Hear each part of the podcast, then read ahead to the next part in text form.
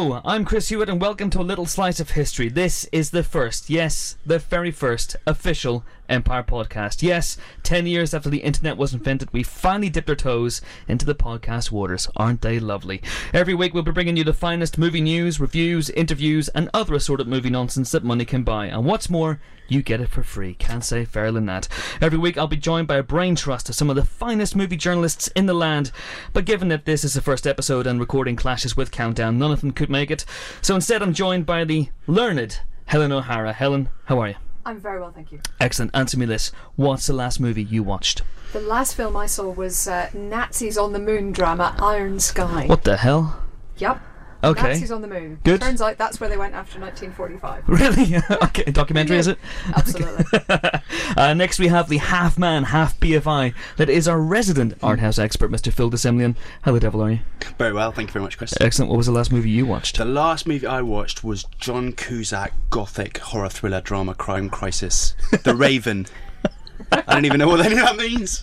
Is it He as was baffling in as The that Raven. sentence? Uh, it, no, it's actually a lot conciser than that last sentence. Oh, Yeah, really? Yeah. Okay, so we'll look forward to that in a No, future enjoy, yeah. future episode of the podcast. And last but almost certainly least, we have the effervescent Ali Plumb. He's doing a very very sad face. just his hair. Oh, poor old Ali. Uh, hey, how's it going? Uh, going well, thank you. Yeah, despite that insult, I apologise. I didn't know it came over me. Uh, what was the last movie you watched? Uh, the last movie I watched was Local Hero, which was to make up for the bloody gruesomeness that was the raid. I went home and watched something really lovely. Yeah, Ali and I watched The Raid last night together. Um, now, The Raid is awesome. You say bloody gruesomeness, but it's also bloody awesomeness, correct? When I said bloody gruesome, I did in no way mean that as a bad thing. It is great. You were not disparaging The Raid, which No. is the action movie of the year. And if it isn't the action movie of the year, then we'll be in for two Stone Classics in 2012, and I'll be a very happy bunny indeed. And that was the last movie I saw.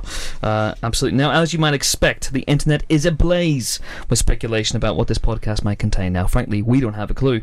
But you've already been in touch with us on the Twitter machine, uh, which is at Empire Magazine indeed. If you want to contribute to future episodes, simply tag your hash Empire Podcast. Now, we've got some uh, some tweets here. Some MMF Hennessy says devote the entire episode to defending the original five star Phantom Menace review without irony. That would be awesome. Wouldn't it be awesome, That Chris? would- It Wouldn't would be awesome. Now, aha, bah, there was no original five star Phantom Menace review. It was a I'm- five star Attack of the Clones review. That's true, actually. That Yeah, was people nearly get this yeah. wrong about us. Absolutely. I mean, we were still wrong. we were massively but- wrong, yeah. But we were less wrong. Yeah, and that's important. And uh, sadly, MMF Hennessy, I can't defend the Attack of the Clones review, which was written 10 years ago by me. 10 years ago. Now, You lots changed. I was young. You needed the money. I needed the money. I was drunk. What can I say?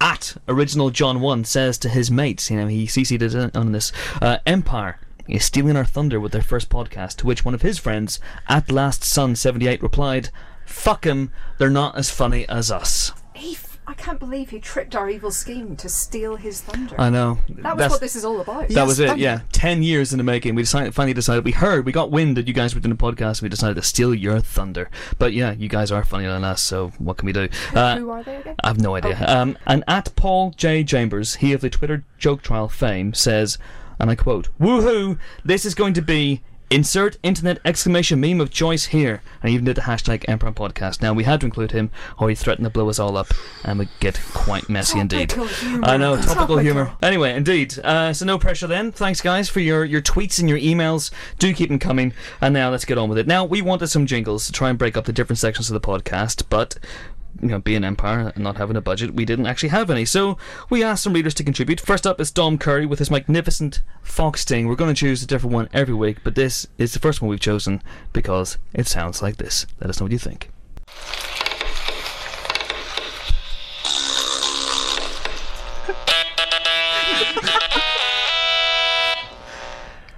wow! Now that's professional. No, I just worry that we might seem partisan to Fox if we use that, because otherwise that would be a slam dunk. Absolutely. If you can, you know, send it a you know jingle if you're farting the Universal theme tune or something, we'll be sure to use that next week. Uh, do send us your jingles and your MP3s and whatever it is you kids are doing these days to podcast at empireonline.com. You can do it! Right now, it's time for the news. Every week, we're going to dissect what's been happening in the world of movie news because, frankly, if we didn't, we'd just sit here staring at each other, and that wouldn't make for good listening. Now, the big one this week is about a certain name change, isn't it? Empire Magazine's Helen O'Hara Assemble. Why, yes, it is. Empire Magazine's Chris Hewitt assemble. Uh, this is about the Avengers, which, for the purposes of its UK release, has been redubbed Marvel Avengers Assemble. What the Uh, and hell? This is apparently to avoid confusion with the popular 1960s TV series about John Steed and Emma Peel. Right. Um, and also its lesser famed uh, film version of 1998, Mm-hmm. uh, which less least said about it, soonest mended. Absolutely. Um, and I guess uh, they were worried that people would be confused and would, would walk out of the Avengers appalled that instead of a guy with an umbrella, Hmm. they were merely getting four superheroes for the price of one. Um, and four leading superheroes uh, plus supporting. Uh, Plus a guy with a bow and arrow, which could easily be mistaken for an umbrella. It- there is I a lady in a cat suit. There is a lady in a black cat suit. Uh, I yeah, and she's got red hair. Potential problems. Absolutely. Um, however, uh, it is of course Marvel's The Avengers, not you know the '60s The Avengers, and therefore to avoid all this possibility of getting it uh, mixed up, they've redubbed it. Now, I personally think that the new title would be even better with additional punctuation. Okay. Imagine if you put in an exclamation mark after that Marvel.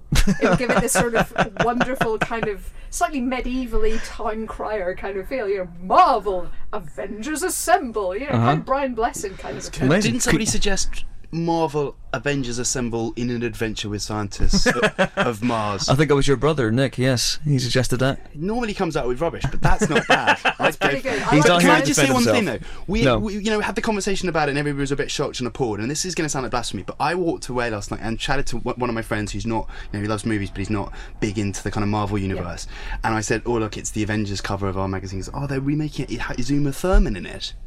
And I was just like, "Oh, okay." So Yeah, you no, I literally think- don't know what this is. There is a there is an absolute uh, that is absolutely true of this country. I think if people if you say the Avengers, certainly anyone over our about our age will assume they mean Mm. John Cena and Emma um, and and a lot of people under our age. I mean, you know, the comics haven't been that big here. I think it's fair to say, and certainly if we're talking about majority of people, they will be Hmm. thinking about the, the wrong thing or they won't know what it is. Having said that. Um, I think the people who are going to go into the c- cinema in the summer, they're going to see immediately from a poster from anything Hmm. yeah. that it's not that. Do you think Yeah. the studios are overthinking things a little bit with these movie titles and changes? Sometimes I worry that they are. Possibly, yeah. I mean, the, We'll the whole see. John Carter of Mars uh, situation is very, very interesting. Uh, and if I you miss if you the watch, Osmars. I miss the Of Mars, absolutely. Uh, um, Is there a it film was out there called focus Of grouped Mars? out of existence. Yeah. Uh, and uh, if you watch the film, there are very uh, several very clever nods to the uh, the of Mars uh, in there that Andrew Stanton has presumably slipped past to Disney, who of course are also responsible for uh, Marvel Avengers Assemble, which should have a Ron Burgundy esque question mark at the end. Avengers Assemble, uh, but honestly, if you think if you are in any way confused. Uh, between this movie and the 1997 movie The Avengers, this one has a Hulk in it. For the love of God, people, honestly, And no umbrellas. And no umbrellas. Is You never know. assemble the least? I know it's integral, but is assemble the least sexy word to ever appear in a movie title? Could it not have been like Marvel Avengers get Aroused. together and do stuff, exciting things? No, that wouldn't fit in the poster. Yeah, that'd be, that'd be pretty Yeah. lengthy. Go, go Yeah. landscape. Uh, one of the best Whatever. gags I saw was uh, someone saying it in Sweden, home of IKEA. It's now uh, Marvel Avengers Self Assembly, which I thought was pretty funny. Well, The Avengers is one of my most eagerly anticipated films this year. I was on set, bit of a humble brag there. Uh, top of the list, though, even ahead of The Dark Knight Rises, is Ridley Scott's return to the world of Alien, which of course is Prometheus. Now, Ali, something big has been happening in the world of Prometheus this week, hasn't it? Yes, uh, the beginning of the Prometheus viral campaign. We, you mentioned the Dark Knight, uh, obviously the crowned king of that sort of thing. And this one's an absolute cracker. It's uh, got Guy Pearce playing Mr. Weyland himself uh, as he gives a TED talk. For those who don't know what a TED talk is, uh, it's kind of a you know for free information spreading peace Big- and big love. thinkers, big basically. thinkers. Bill Clinton's done it. You know, it's a really big deal, and they've taken that. They've done kind of a cross-media platform thing, and they've put uh, what's his name, Weyland, Uh, it's Peter. Peter, Peter, Weyland. That's yeah. right. And now he starts giving the speech. You know, as if he's doing a TED thing. It's set in 2023, and if anybody knows that Alien continuity, Alien starts in 2123. So there's at least 100 years before, you know, all that stuff goes down. But it's very interesting, kind of, uh, I think uh, our online writer James called it a back door to the story. Doesn't give away any spoilers, but it's fascinating. He talks about how he has all this ambition, how he wants to take all of the technology that he already has and take it even further. But there are loads of little Easter eggs hidden about. Um, we've also got, obviously, the name of the ship is mentioned. Now, he does this through telling the story of Prometheus. If you, if you don't know the story of Prometheus, it's a Greek tale of how Prometheus stole fire from the Titans. You're pretty good in your mythology, Helen. Uh, gods, I believe, but yes. Gods. So he was a titan. He Titan. was a Titan. He stole Stole fire from from, the the, gods. gods and gave it to the poor suffering masses down below. And for his trouble, was tied to a mountainside with an eagle who came daily and ate his liver. I believe. That's And correct. made And to then- star in Clash of the Titans. And, He uh, was, yeah. No, there were no Titans in Clash point. of the Titans. So, he talks about this in terms of, you know, technology and how he's going to go even further. Um, he also uses the line, an absolutely amazing line, we are the gods now, which is, you know, indicative. Hmm. Well, that, that's uh, that's a reference, isn't it, to uh, I think Michael Fassbender's character, and the androids that constantly spring up throughout the Alien franchise. So obviously, Bishop, Ash in uh, in Alien, and uh, Fassbender's character David is an android. Um, and there are a couple of interesting references in there to uh, to yeah, like the we are like the gods line, but there's also an interesting reference to uh, to T. E. Lawrence That's which I yeah. think might play into the film in some way. And it's very interesting that Guy Pearce has, has been revealed because if you looked at the IMDb previously for a few months before uh, before this big reveal, people thought he was he was listed as playing a different character. It, he, people didn't know that Weyland was in this film, mm. and it's just interesting to see how that's going to tie into the film.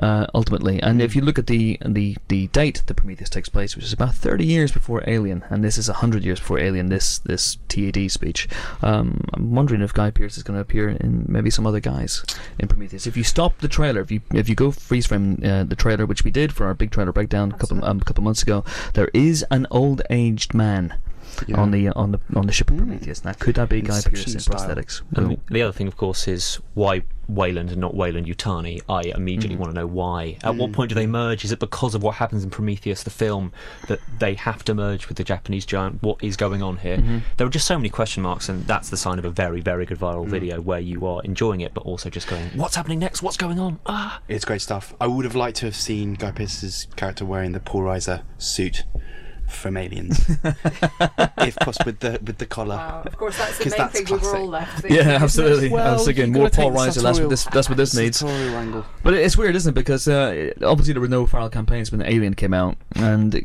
I hope that Prometheus retained some of its secrets by the time the, the movie comes out. Because if you had known in 1979 that, that an alien chest burster was going to come out of John Hurt's stomach, Hmm. then yeah, it might have ruined the movie somewhat for us. So it's going to be interesting to see if we can keep that They that, didn't that even air know, of did they? mystery. No, they didn't know. It's going to be, uh, which is uh, going to be fun to watch. Right, the other big news story of the week, of course, was the Oscars with the uh, the artist and Hugo scooping five prizes each. Although Hugo's were largely technical, which means that if you're in Blockbuster and you see a copy of Hugo and it goes winner of five Academy Awards, it should have a little asterisk going, yeah, but they were mainly technical. Whereas the artists were all like, hey, people for acting and writing things and stuff. So Well done to Ali's mate dad, I say.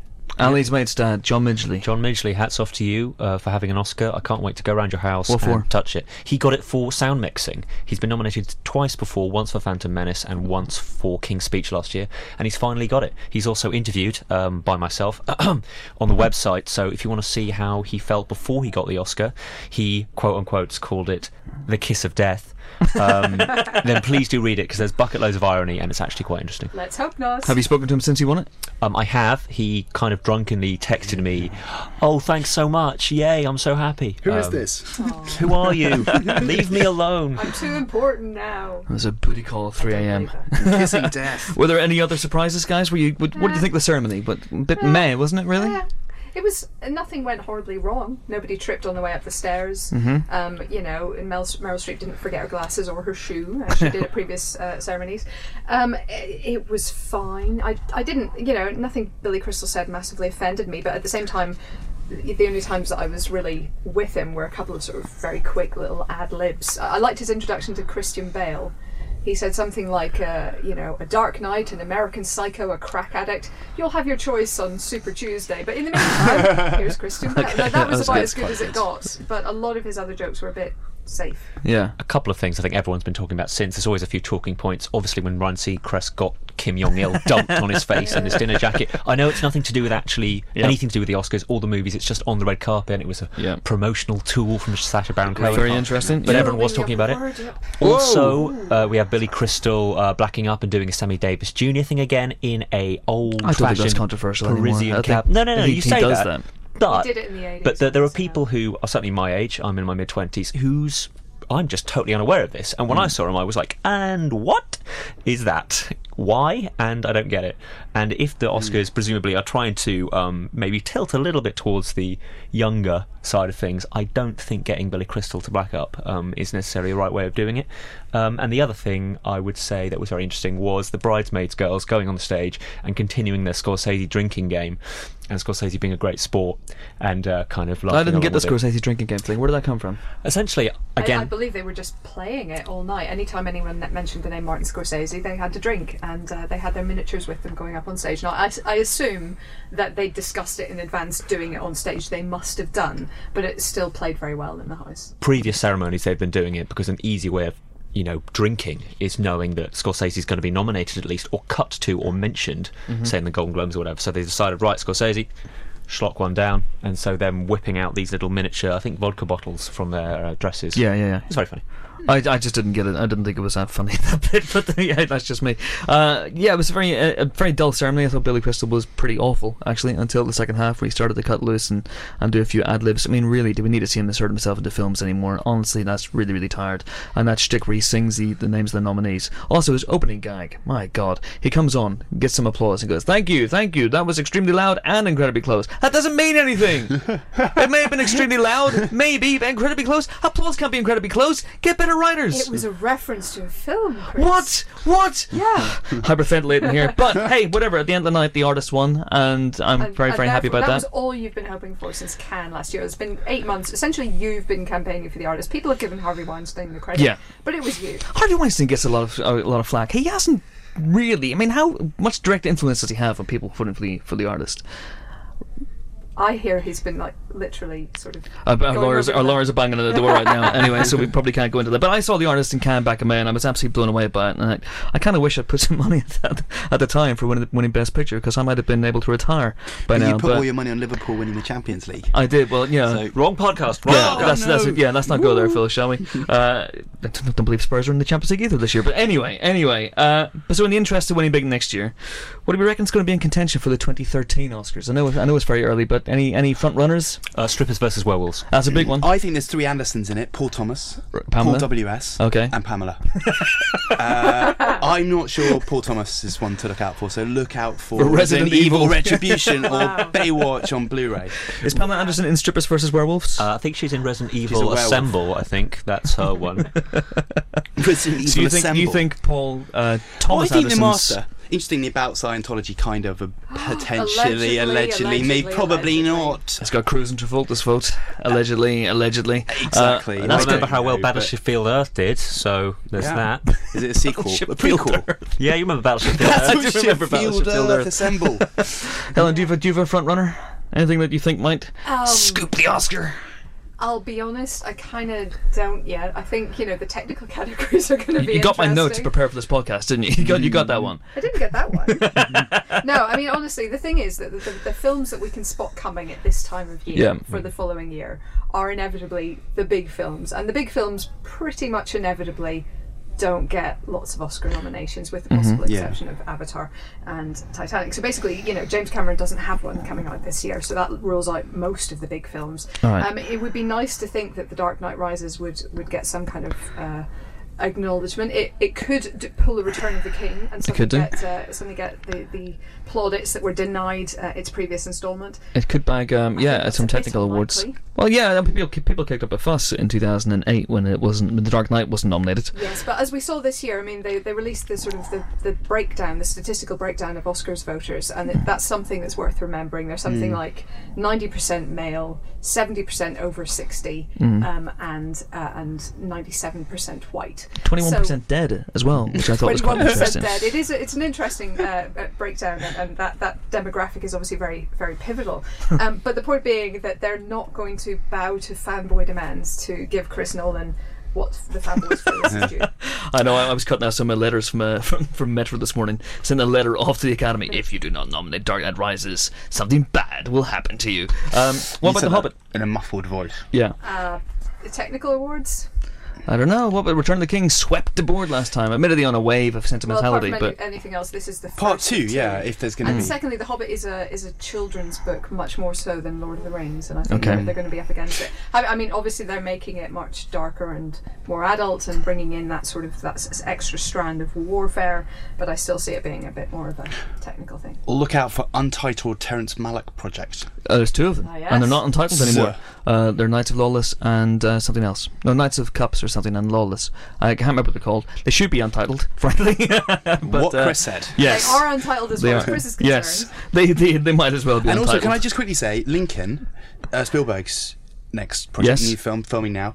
It's got the most, apart from obviously um, Lincoln himself, Daniel Day Lewis, who's who's incredible. It's got he's the most, won, hasn't he? He's he's, uh, he's already got Best Actor in the Well, bag. potentially, but it's got the most amazing support cast. I'm looking at it, it's, you know, those 27 percenters, those actors that improve every film, but it's got all of them David Strathairn, Jared Harris, Jackie Earle Haley, Tommy Lee Jones, John Hawkes, Michael Stuhlbarg, all those guys. Wow, so it's going to be like a s- 175 yeah, too much. better. Maths, maths wins the Oscar. It's going to be huge. Look out for that.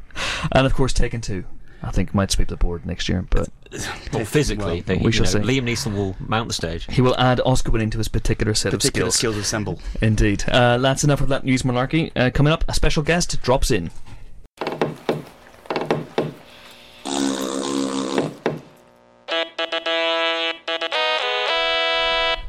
Paddy Considine's Tyrannosaur was one of the best British films of last year, and for my money, featured the best performance by anyone in any film from Olivia Colman. It's out now on Blu-ray, and Paddy dropped in the other week to talk about the film's reception and, intriguingly, his collection of Rocky memorabilia.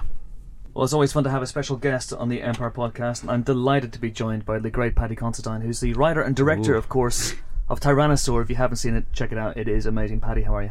Thank you, Chris. I'm all right. I'm all right, and I'm. It's nice to be the first one. Oh, it is. Yeah, yeah. Is Uh, that honoured. true? Yeah, it is. You're, I am the first one. one. Yeah, You well, I'm honoured. It's great. I mean, uh, how do you feel about Tyrannosaur now? You must be pretty talked out about this film. Yeah, I've had enough now. It's done. it's finished. I said, "See you later." It la- a year ago, you know, before Yeah. we went to Sundance. So, you know, it's it's a hard slog keeping your energy up. Yeah, just- about it, you know, because you, you've obviously I'm really proud of it, and, I, and I'm, I, I, it's a piece that means a lot to me personally. But you do get to the point where you've kind of had enough, and it's time to move on now. Hmm.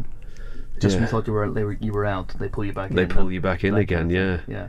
But you must be, like you said, you are proud of the film. I mean, it's it made yeah. two hundred and fifty thousand pounds at the UK box office, Yeah. which obviously in the world of Transformers and whatnot may not seem a lot, but for a film of this size, that's a massive success, isn't it? I think it is, yeah. If you compare it to some other films, I've been told that um, it is a it is a success, bizarrely. but um, yeah, I'm sure it was like the the kind of dinner money on something like Transformers. Craft, yeah, craft services. But, yeah, but you know, it's all I don't know. You know, you can sit here and pile on about these big movies, and all. So what? You know, it's all good.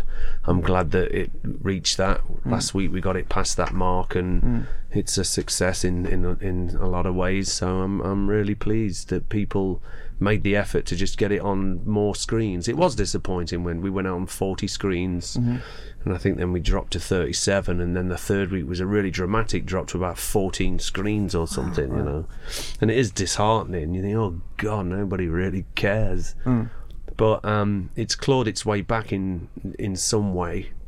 So, um, it, it, all right, I didn't break any records, but you know, it, it, people do want to see these kind of stories. They do want to be challenged, and that's encouraging. Yeah. But it's tough, isn't it, in this industry, for a small British film to break out? Yeah, it is. I think, you know, I just think there's a lot of people that really don't care en masse, and somehow films are judged on their kind of performance and what what's deemed to be success is how much uh, money they make, and this didn't make money. Um, What did you make of David Cameron's comments recently about about British filmmakers? Well, all I could gather was that they were they, they were trying to, uh, you know, f- formulate some way to make successful films, you know. And it's how the hell can you make successful? Nobody has the formula for what's a successful film. Um, And you know, I, I, I just the, the the bottom line is that an industry really doesn't exist in this country. Um, it's not like America, where you know, since it was established over there, it, it became an industry and it grew and grew. It's not the same here, and um, I, I'm I don't I don't want to be pessimistic, but I'm not sure if there'll ever be a time when there is. We'll, we'll always have runaway successes and films that score well and and break out and they're successful. And um, I, I I just don't see where there's a formula in it, and, it, and you you can't start to contrive films and fashion them. Um, really, if you start to do that, you're going to do what Hollywood inevitably has done with its with its blockbuster movies, which is you drown, drown out the creativity and uh, whether you like Tyrannosaur or not, you know, under that kind of regime, that, that this film would not get made, and lots of films like it wouldn't get made. And uh, you've got to, you've got to trust in new writers and, and directors and new talent. Um, that's the, that's the breeding ground. And when British films tried to make sort of successful big pictures, we've ended up with things like Thunderbirds, which didn't, yeah, didn't do well. which you know? didn't do well. And look, nobody makes a film and puts that much money into it and hopes that it bombs. Hmm. It's just somewhere along the way they've got it wrong. They've they've got it wrong. Whether it's the writing, um, whether it's the execution of it, you know, when they come to direct it. A lot of these films are made by committee. They just are, and um, and I think I think they suffer. It takes a really strong voice, a, a really strong presence as a filmmaker to kind of keep the the wolves off away from your jugular and out of the edit room. but I think you got to be that strong. You got to stand by your your your vision. I was just going to say, you know, talking to people who've seen this film, they seem deeply, deeply affected by it. And they, they keep talking about how it was overlooked, how Olivia was overlooked in particular, yes, Yeah. the BAFTAs and the Oscars. Uh, you must be proud of that reaction that, that people feel so much about this movie that they almost take it personally that she hasn't been nominated. Yeah, I, I- I do think it's really encouraging, and it just really proves one thing that um, they'll decide. People will decide at the end of the day.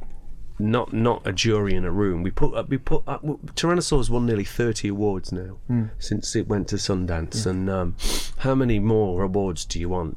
You know, to it's Twelve. Yeah, just just another twelve. 42 and that's it, you're done. Yeah, forty-two, and I'm out, and I'm done. I'm out of here. I promise you. But it's it just gets to that point where I don't know. It, it becomes too important. It's nice to be honoured, but it just becomes too important. Um, it's not really significant. Um, the job's been done. The work's been done, and the people will decide. They're- If you're, I said this to Olivia, you know that, you know, you're the people's champ, and that's the most important, precious title you could have because they will ultimately decide. And you're right. It was a lot of people were very passionate about her performance in the film and the fact that she was overlooked. I can only think that um, they just didn't watch the film.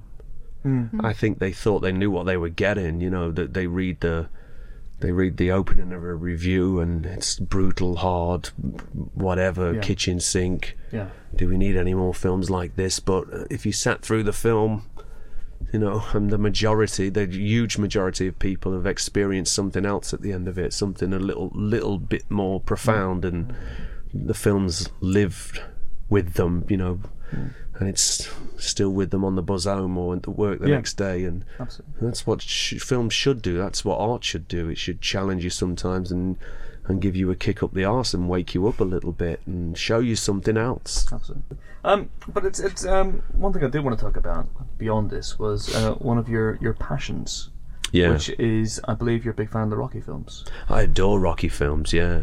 Where did that come from for you? Um, it came from just being a kid in this little neighborhood on this little estate, and I, I just watched Rocky, and it changed my just changed my head. I think it was the first time I'd seen anything, and it was a, a total revelation to me.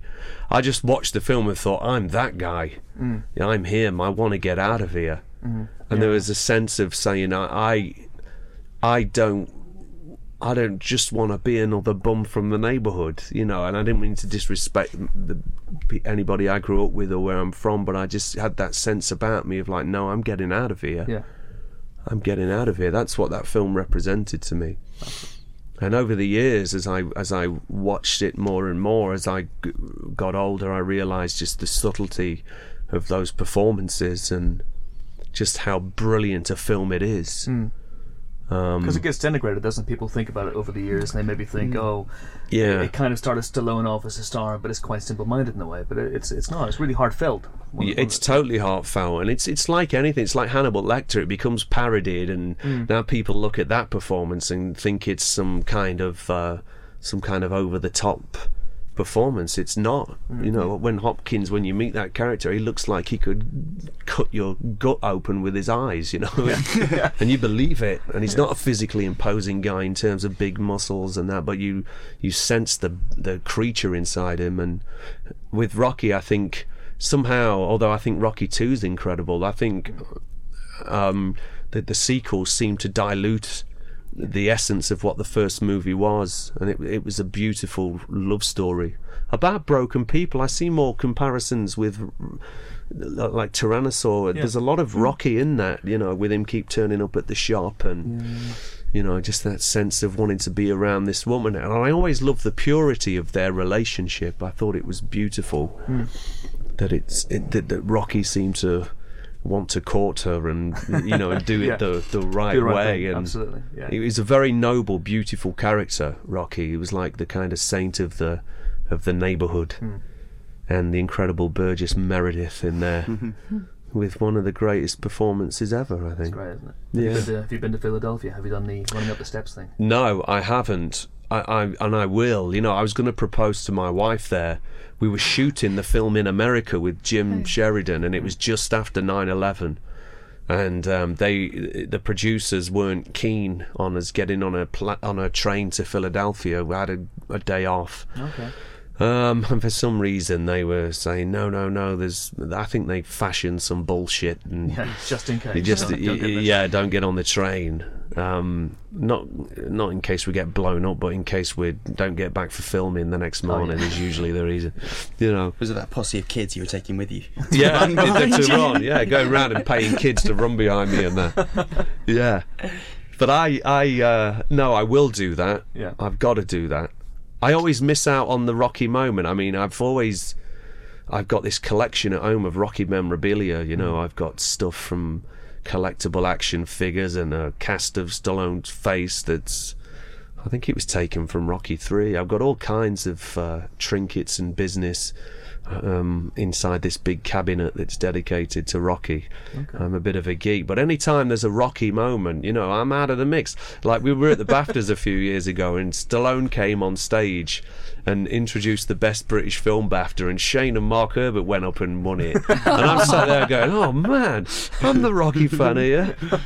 And then, like, even at the BIFAs, the you know, the other month before they announced the, the debut director thing, that the, the, whoever won before me, they played Eye the Tiger as they walked to the stage. I'm going, ah, I always miss out on this shit. I'm- I never get my Rocky moment. Have you ever met Sly? No, I never have. No, that's the closest I ever got was when I saw him on that 50 stage. yards away. Yeah, It'll Yeah. happen. It's got to happen. it will happen. Yeah, it's got to happen somewhere down the line. They say never meet your heroes, though. That's that's a dangerous one, isn't it? Yeah, maybe, maybe. Well, I met, but you know, my real hero is a guy called Robert Pollard from Guided by Voices. I met him, and he was great. So, you know, but That's the yardstick. yeah, yeah. No, I don't think I'm destined to meet Sly. I think rock Rocky's Rocky's the the thing. But you know, the beau- it's like one of those films though that his heart and soul is in that film. Hmm. He embodied that as a as an artist at the time. He was broke and. You know, there's all those great stories. Thank Uh, you. In case you're wondering what's happening, Stephanie Seymour, our former editorial assistant, has just appeared at the glass door with a piece of paper saying, Heat Hearts Paddy C. That's kind. There. She's completely interrupted the train of thought, but that's okay. I'm professional. But yeah, I can't remember what I was saying after that. it was uh, it was about Stallone anyway. But yeah, Yeah, but, how uh, he embodied that. Well, all them yeah. great stories, how he just kept turning down money. yeah. You know, and, and they wanted other actors, and he just refused to let this project go because he, he believed in it, and he, he definitely owned that film. And there's that great story about when Carl Weathers came to audition. Do you know that story? this one. Well, Carl Weathers came in and Stallone sat there with the casting director, and apparently he came in to read for Apollo and sat down, and they read the scene, and Stallone read with him. And apparently Carl Weathers said, um, "Do you mind if I read this with an actor?" And the casting guy went, "Oh, well, this is Sylvester. He's the guy who's going to be playing Rocky." Oh my god. And there was an awkward moment where they went, "Oh, all right, okay then." And apparently Weathers went out the room, and legend has it that Stallone just turned to the casting director and said, "I want him. That's him. That's the guy." He wanted to punch him, probably. he's yeah, get his own back on him. Yeah, can we start with those scenes? Yeah. Where I can- le- well, they obviously don't hit each other at all in the film, you know. Well, maybe just for once. Maybe just you know, Just one to show me who's boss. Brilliant. Well, listen, Paddy, it's been a it's been a pleasure having you. Thank you. Uh, what's next for you? You done? This is it. This is the last Tyrannosaur uh, promotional gig. I, I well, I, you say that, but you know they do pull you back in. There's going to be something next week that's going to come up, but um, it's getting near the end of it. It's time to go, you know, and leave it behind. I've got uh, I've got to get on with writing this next film, and, and I'd be lucky if I was in production with it later this year. So, and I really want to get behind the camera again. So, I think it's time to say good night to this movie, and I'll see it in ten years' time again. Fantastic. Well, it is out on DVD and Blu-ray if you want to pick it up. Uh, I do urge you to check it out because it is fantastic. And uh, wish you all the best with the new one. Thank you, Chris. Thank you, Thank guys. you. God Thank bless. you. Thanks. Thank you. The magnificent Paddy Considine there, and to win one of three signed Tyrannosaur posters, signed by Paddy, just answer this very, very simple question. Paddy starred alongside Russell Crowe in which boxing movie? Google it, IMDb it. It's not that difficult. I'll tell you the answer. No, I won't. Uh, email your answer to podcast at empireonline.com. We'll read out the winners next week and get those posters sent out to you ASAP. Next up, it's time for some reviews. If you rock up to the multiplex this weekend and you're not quite sure which movie to spunk your hard-earned cash on, Splooge, please. splooge, sorry, technical term, splooge your hard-earned cash on, let us help you with our wonderful reviews roundup. Now, Helen, we're just about to lose you because you're off to interview a hunky man. Hey, Um, that's- so- somebody's got to do it. so let's get uh, this means more, which has two more hunky men. See, this is amazing. You're being pigeonholed already. Uh, let's get it out of the way. Uh, what is this means more, and should people go see it? Uh, this Means War is a film almost scientifically designed to appeal equally to both sexes. Uh, it's very, very clever in that sense. So basically, uh, the the bit for girls is that Reese Witherspoon plays a normal girl, girl very likable as she as she often plays, um, and she is trying to get onto the dating scene and be a bit more proactive about finding the love of her life. And she starts dating two handsome men, played by Chris Pine, aka Captain Kirk, and Tom Hardy, aka Bane. Are, Um, are they so- playing Captain Kirk and Bane in the film, or are I they playing wish, two different characters? Slightly different, slightly different. See, this is where it gets the bit for the boys comes in as well. Oh, okay. Because it turns out that unbeknownst to Reese, Mm-hmm. these two are actually best buds and partners No. and spies. Shit. You know it. So that means we have action, we have explosions, we have spy goings on. Mm-hmm. Um, and even though the two agree that they should both, you know, have a chance with her and that she should make her decision um, with without either of them trying to, you know, uh, trying to win essentially, that she Mm-hmm. should be the one to make that decision. Neither of them can quite leave it alone, and they start spying on each other and plotting against each other and using their spy tricks in dirty ways. Wow. Um, I'll be honest with you, that does not sound good. Oh well, I think I mean yes, it's it's kind of. I mean, let's be honest, it's stupid. I, I'm, I'm not going to deny that. It's really, Stupid really good. stupid. Um, it's big, high concept, uh, like you wouldn't believe. Uh-huh. Um, but it is quite well played, and, and I really, I, I didn't expect it to be good. I thought it would be dreadful, but I was actually quite charmed by it. And the reason I was quite charmed, I think, is because the three leads have really good chemistry. They work really well together. They're very funny, and the script is a little bit better than you'd expect. So it's it's funnier than you you fear right now. Right now, you're thinking it's horrible. There's a poster quote. The script is a little bit better than you'd expect. They're charming. Um, it's all right. Guns. And so McG Guns. gets away with it. It Guns. is McG. Let's not, but let's not dwell on that. Let's just, you know, put that to one side. If you see one movie this year, probably don't make it. This means war, No, but but it's it is it's a fun movie. Yeah. If you're if you're if it's Friday night, you're tired, Okay. and you don't want to concentrate on the Terrence Malick Tree of Life. Rearrange the words know. faint, damning, and praise No, into really any particular it. order. I'm just trying to make. It I actually, I, I, not, we saw it together, didn't we? I, we did. I kind of, en- I kind of enjoyed it. I, the See, opening, he does a clever BFI thing, guy. So and the BFI. There's a gun to your head. You're being assaulted by a SWAT squad. Likes silly movie. Shocker! It's um, it, he does a clever thing. He, he, he makes an opening sequence so terrible that it lowers your expectations for the entire movie. Yeah. But it's got great. It's got Oh like the, my the God. paintballing scene. If you if you go see it, you'll you'll know Hitchcock what I trick. mean. With Tom Hardy, it's very funny. It's got some funny stuff. in it. The thing that I had a problem with is they play these two spies, and both of them. Bug the hell, I mean literally, bug her house, Yeah. surveillance the hell out of this woman. yeah. I've tried that in relationships, it doesn't seem to work. And I'll be honest. they use I the word stalking.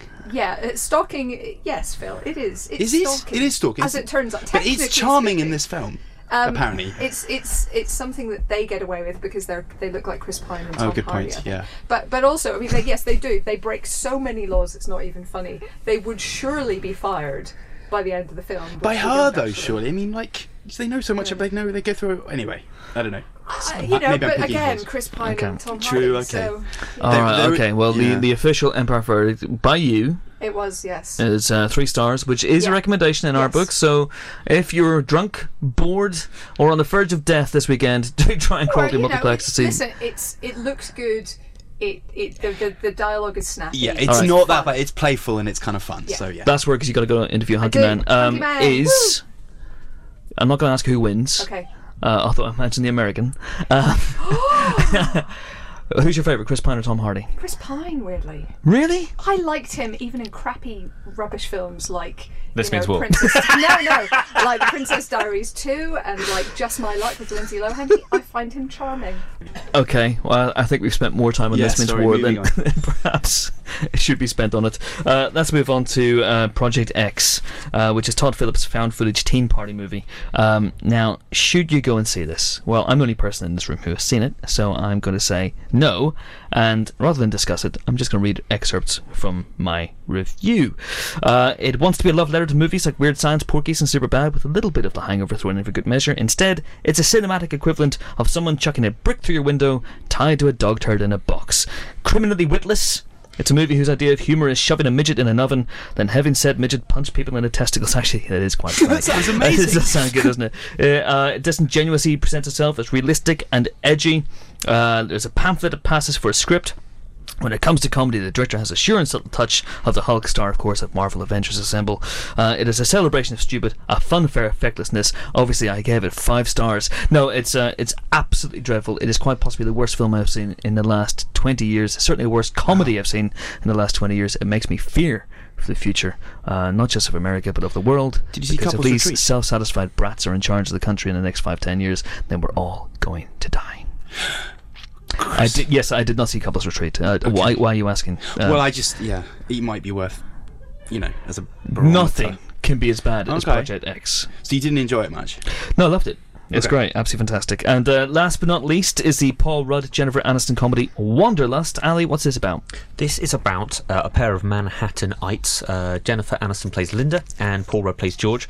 They both move into this uh, new studio apartment they buy somewhere Very nice specific in with the character Manhattan. names. Well, yeah, they they give them names. Okay, So- it helps the movies to give people Yeah, names. otherwise it's just uh, you guy and uh, her. anyway, so they are forced to move out of their flat after George, that's his character name, Chris, Mm-hmm. loses his job. So they have to go to um, Paul Rudd's character's brother's George. house. Thank you, I forgot.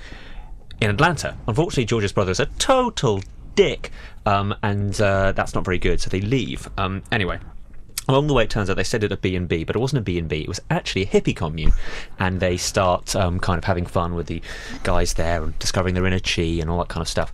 It sounds stupid. It is stupid. I think it falls into the same category as This Means War, not in terms of it being a kind of a pastiche of a sci, sci not sci-fi spy movie or anything like that. It's just kind of goofy. It's kind of silly. And it survives. It remains watchable because of the intense charm of its lead characters. I personally think Paul Rudd is a very watchable screen presence, a really interesting kind of charming, confident, funny, silly guy. Um, and Jennifer Aniston likewise. They've obviously come back together after working together in Friends Yeah. uh, over a decade ago, and it's nice to see them on screen together. Otherwise, it kind of feels like a a very long but very enjoyable Saturday Night Live skit.